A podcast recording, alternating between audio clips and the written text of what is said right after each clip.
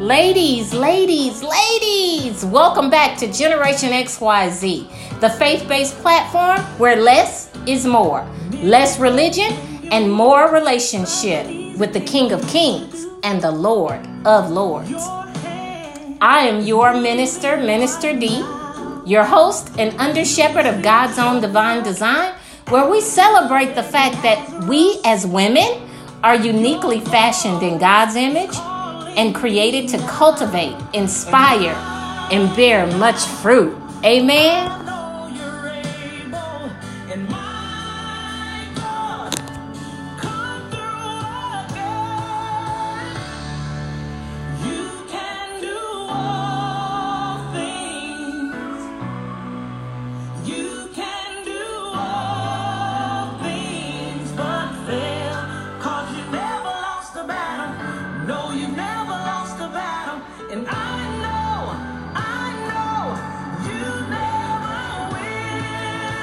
Hallelujah. He'll never lose a battle for you. Today, we're going to be discussing how we as women can yield much fruit in the earth even when we're under the submission of our husbands. Hallelujah. Let us pray. Dear God, we enter into your presence with thanksgiving and unto your courts with praise. Thank you that when we don't know what to do, what's true, or which way we should go, all we have to do is ask you for that wisdom. Thank you, Lord God, for answering us freely and expediently.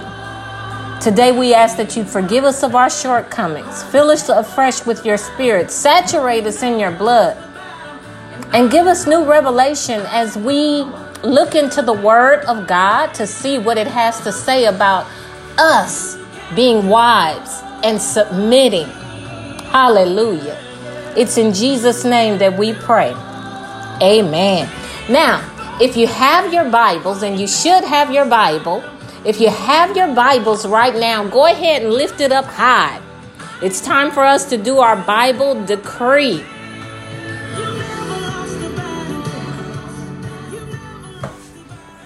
Repeat after me this is my Bible, the word that God has made for me. I can have what it says I can have, and I can do all that it says I can do. Today, I will be taught the word of God and what it means to be a wife who is submitted not unto another being, but unto you, God, in Jesus' name. Hallelujah. Amen. Today we're going to be talking about one word submission. The word submission simply means this the acceptance or yielding to the will or authority of another person. We're going to be talking about the passage Proverbs 18 and 22 where it talks about he who finds a wife has found favor, has a, has found a good thing and has favor with the Lord. Now notice that it doesn't talk about finding the love of your life. It doesn't say he who found a good woman. It doesn't even say he who found a boo thing that he's uh, affectionate toward or even attracted to. It says, He who finds a wife. So today I want to put those two words together submission and a wife, because that's where they come into play. A wife and a husband and a marriage and a consecrated relationship. Uh, that's where submission comes in. I'm not talking about the man you've been going with 10 years.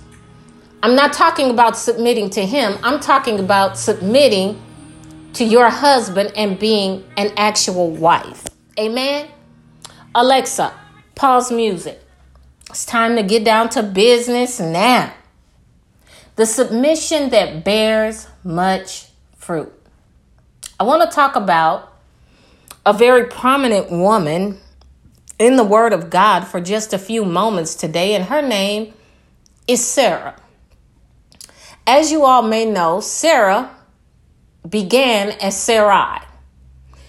The word Sarai meaning princess. She was a little princess. She was very fair. She was extremely beautiful, but she had a blemish according to biblical times. She was also barren. Let's get into it. When God changed Abram's name to Abraham, Abram meaning father, to Abraham meaning father of many, uh, he also changed his wife's name.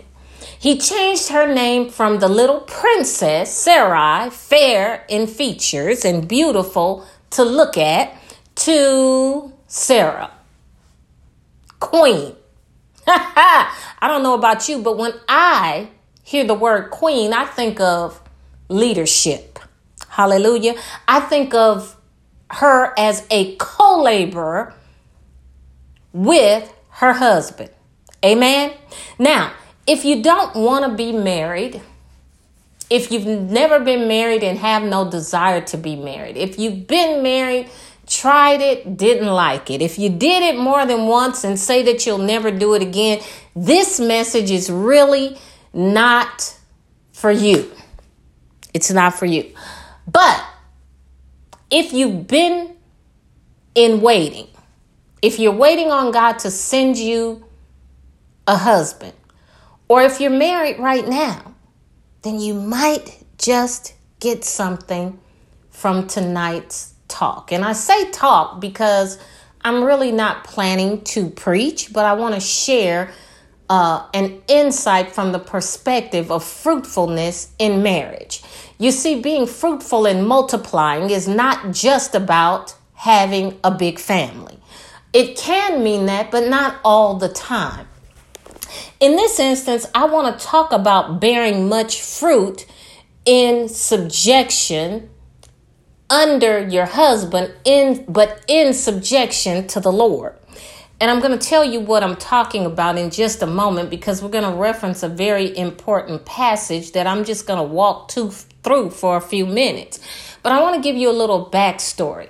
I know that most of you uh, probably recognize Sarah and Abraham in the book of Genesis, where uh, God came upon Sarah when she was an older woman. She had already been through the change of life, and she uh, was still barren. She wanted to have a child, but it had never happened. She was in her 70s, and God actually uh, sent an angel to tell Abraham that he would be a father.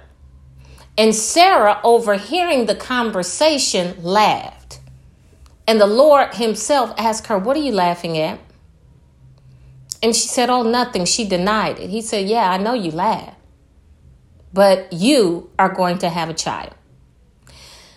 It didn't happen overnight. In fact, it took 20 some years. But she did, in fact, have their son, Abraham. Amen. God is never slack on his promises. I don't care how long it tarries, you wait on that thing because it will come to pass. Amen. So, in the meantime, in between time, Sarah thought that she would help God.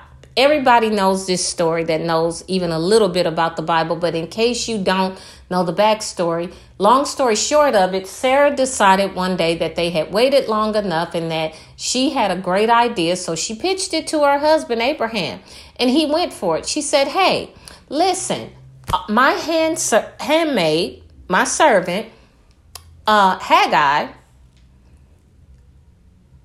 you own her. So, what a splendid idea I have. What about this? What if I send her into your tent for you to sleep with her and she becomes pregnant? By default, that baby is actually your baby and my baby. So, why don't we do that? Because it's not looking very good on the end of us actually having a child. So, if we do that by default, this is going to be our child. Well, Abraham, being the head of the home, being the priest of the house. He didn't buck against his wife. He allowed that influence what? To saturate.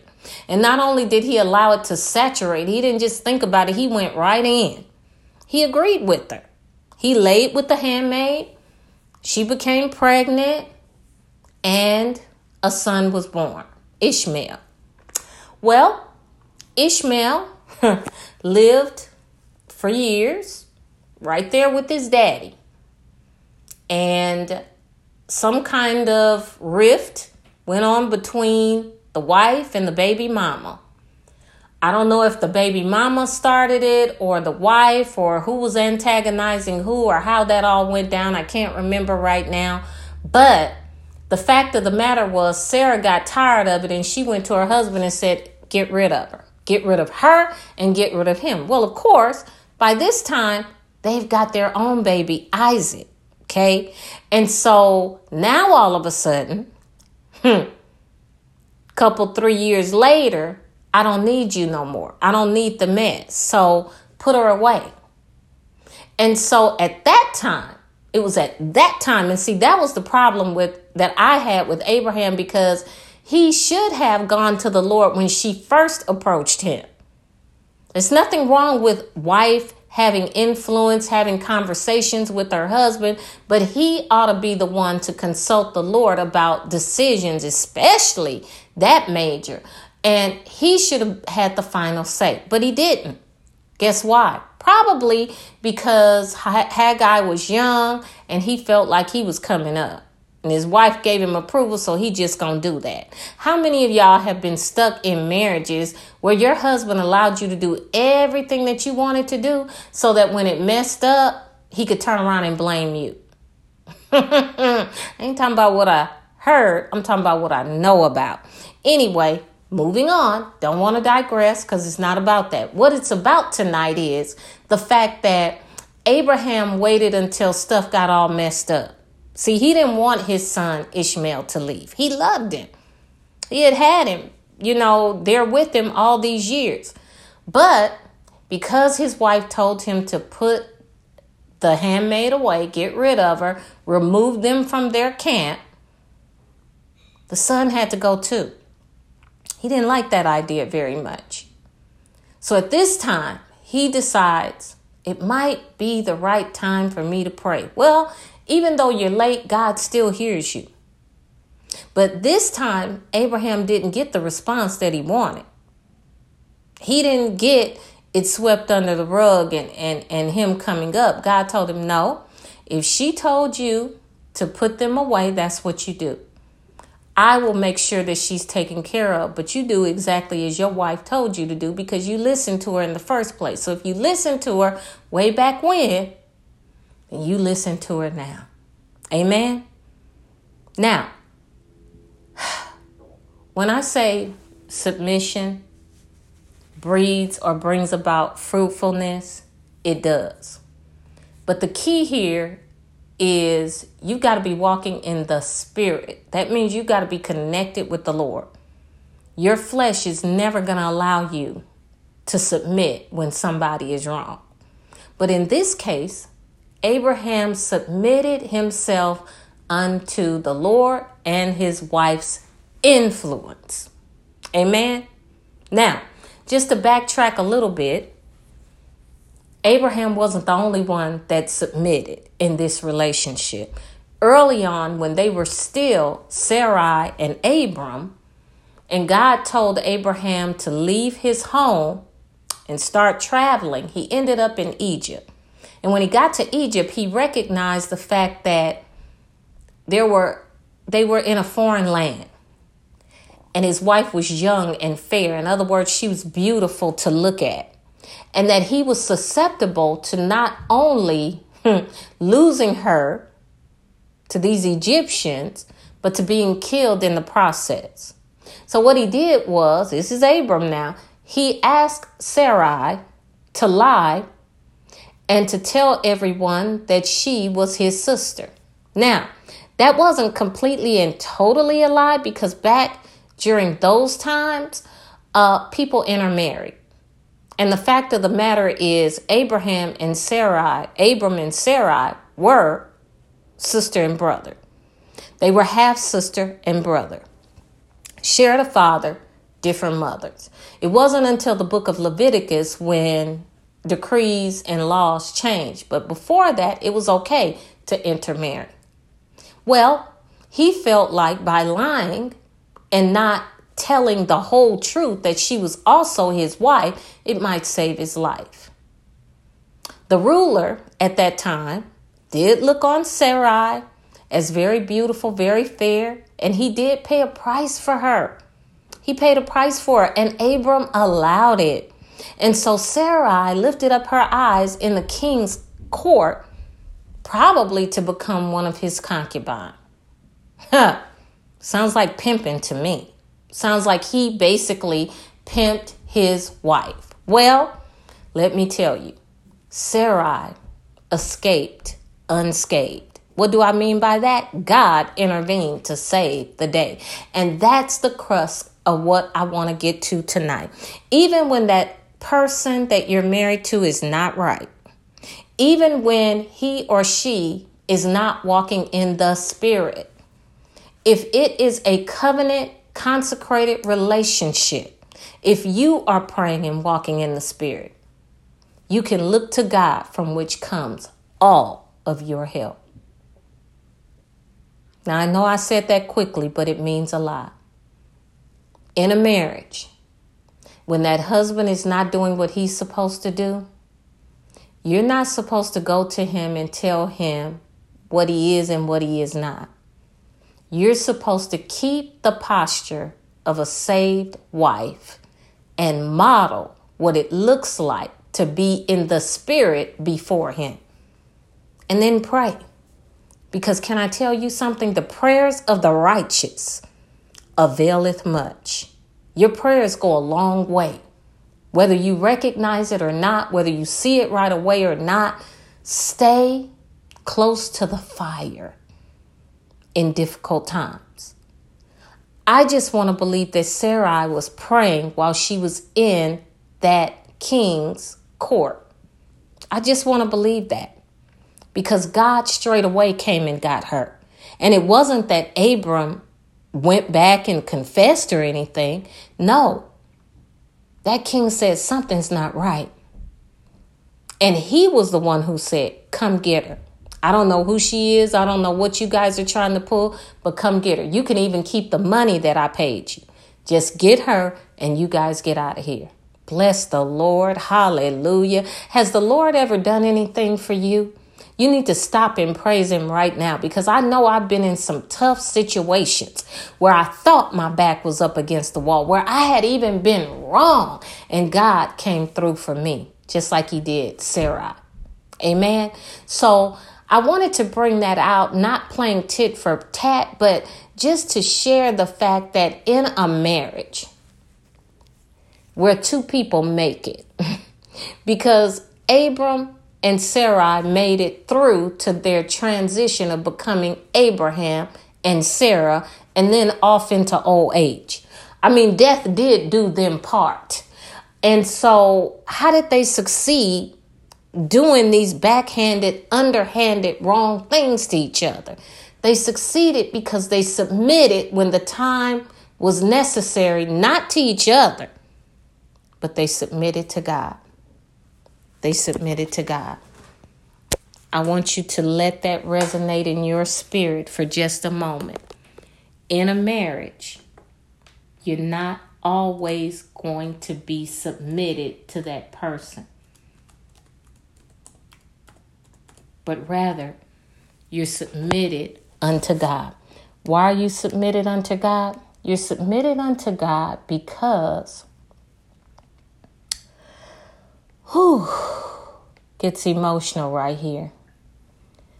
Because of what it says in Ephesians chapter 5, verses 22 through 30. It talks about Jesus being the bridegroom of the church. It talks about how we represent him in the earth before man. See, God relies upon us to be his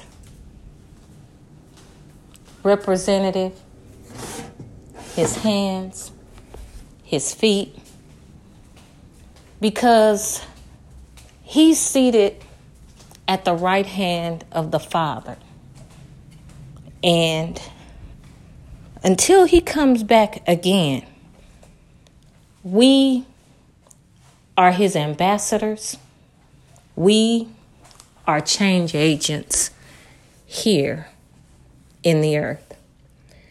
Ephesians chapter 5, verses 22 through 33, and I'll be ending for the day. Wives, be subject to your own husbands as a service to the Lord. Remember, I said you're really not submitting to a man. God gave us all dominion over the creatures, over everything that creeps and crawls in the earth. But He never said another person has to submit to you. He asked us to submit to Him. Amen. For the husband is head of the wife, as Christ is head of the church. Ladies and gentlemen, you might want to be 50 50 with your husband, but to me, anything with two heads is a monster. I don't want to serve as head right alongside my husband. I want to be protected. I want to be covered. I want him to tower over me. I want him to cover me. I want him to nourish me. And I wasn't like that always. But because I became familiar with this passage and I took it to heart, and that's why I'm closing and I want to share it with you because when you get this in your spirit and you etch it on your heart, you too will have a change of mind and your heart will soften toward the concept of submission. Let me keep reading. For the husband is head of the wife, as Christ is head of the church, himself being Savior of the body. Talking about Christ now. But as the church is subject to Christ, so also wives should be subject to their husbands in everything, respecting both their position as protector and their responsibility to God as the head of the house. See, men out there that happen to be on the line tonight, you're not responsible to us. You are responsible to God to take care of his daughter. Amen. So even when she don't look like that figure 8 no more, take care of the figure 0 because God looks at the inside as more important than the outside. I know that we all have a physical side. I know that we're all made up of a natural casing, but you need to recognize that it's your responsibility to God. Hallelujah. Want to keep reading.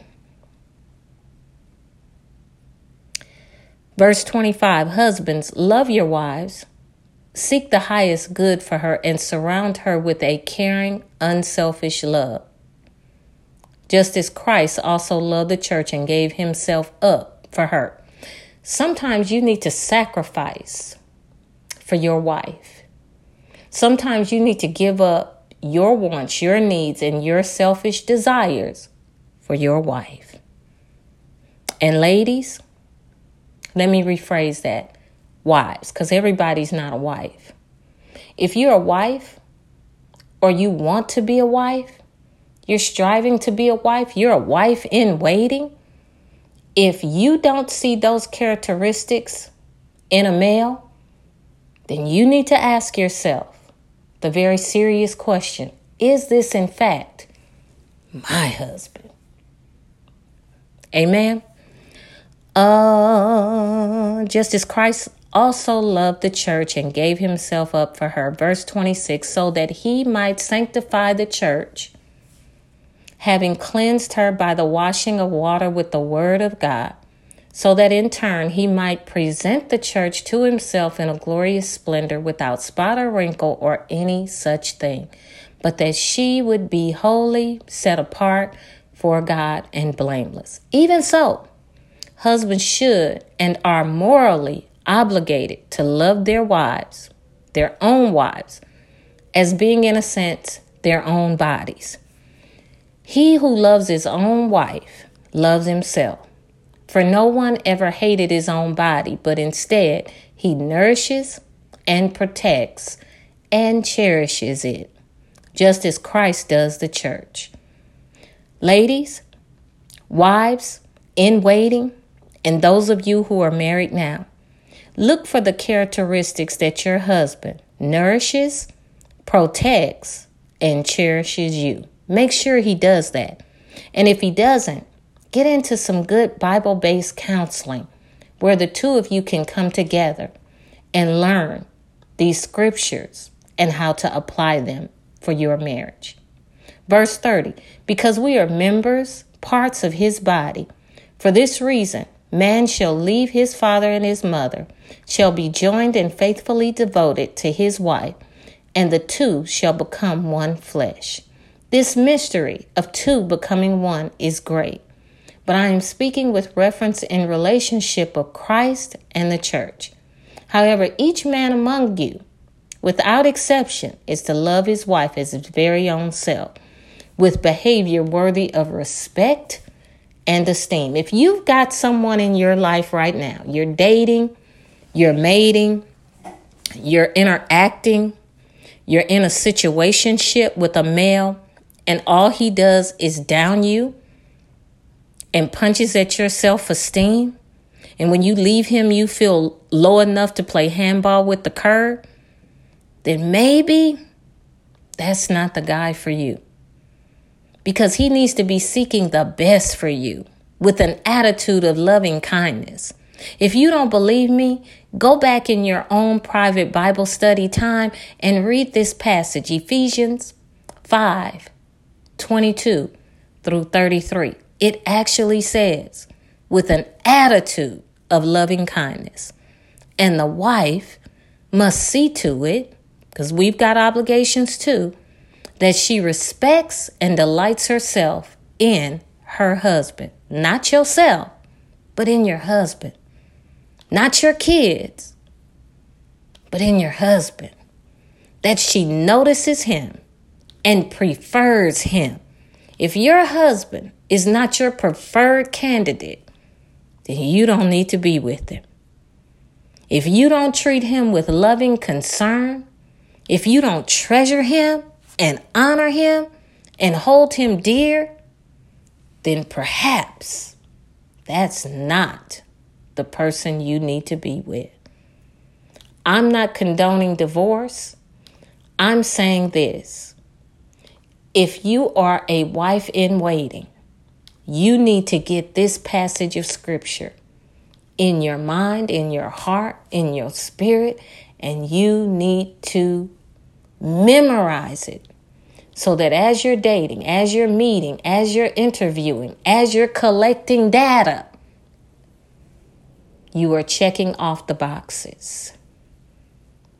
In the name of Jesus. Don't pick wrong because you don't want to be unequally yoked. I know what that feels like, and it's not a good feeling. Once you get past the physical, you've got to be equally yoked in the spirit. And if you don't have a God fearing man who seeks the Lord, then you might want to back up from the marriage, the idea of being married to that person. Well, my time is up. I hope and pray that you've gotten something from today's talk on submission. What can I say about Sarah and Abraham, they made it. They not only made it in their marriage, God fulfilled his promises because they stayed the course, even through the tough times, even when they let each other down. They stayed the course and God honored that covenant relationship. So for me, I know that there is fruitfulness in submission. Until the next time, the Lord loves you, and I do too. Take care.